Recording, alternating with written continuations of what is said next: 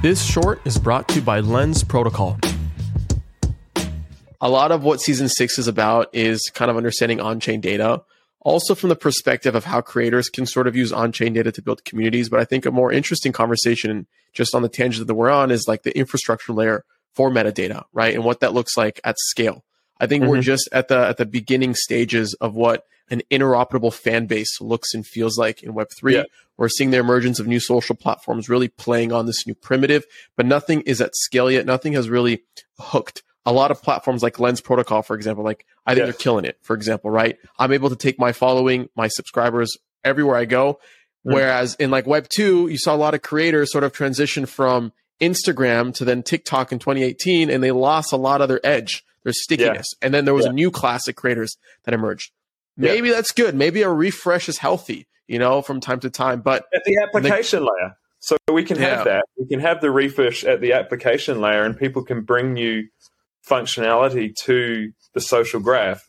But you can move your social graph between those applications, you know. And and actually, I think um, one of the reasons that was appealing to me in um, the early days of Web three was like building a startup was becoming harder and harder because even if you had, especially in the consumer space, if you had a really good idea and you had um, capital, let's say, and you had a really good team that executed really well, you could do all of those things, and then one of the big social networks could just add it as a feature.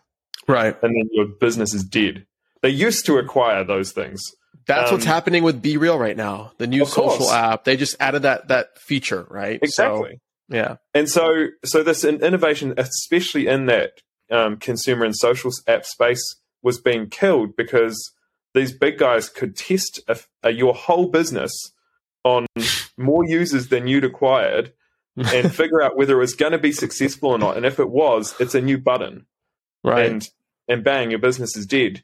Um, whereas if the social graph is portable, then those innovators who come up with these new things have a better chance because the, the network effect can move at the speed of that feature becoming relevant and um, and give them a chance at winning. It's good for competition competition's good for consumers. What's up, guys? Thank you for listening. If you've gotten this far, then you are a champ, and I owe you a free listener pin. Go to adamlevy.io forward slash NFT, fill in your info, and I'll distribute the NFT towards the end of the season.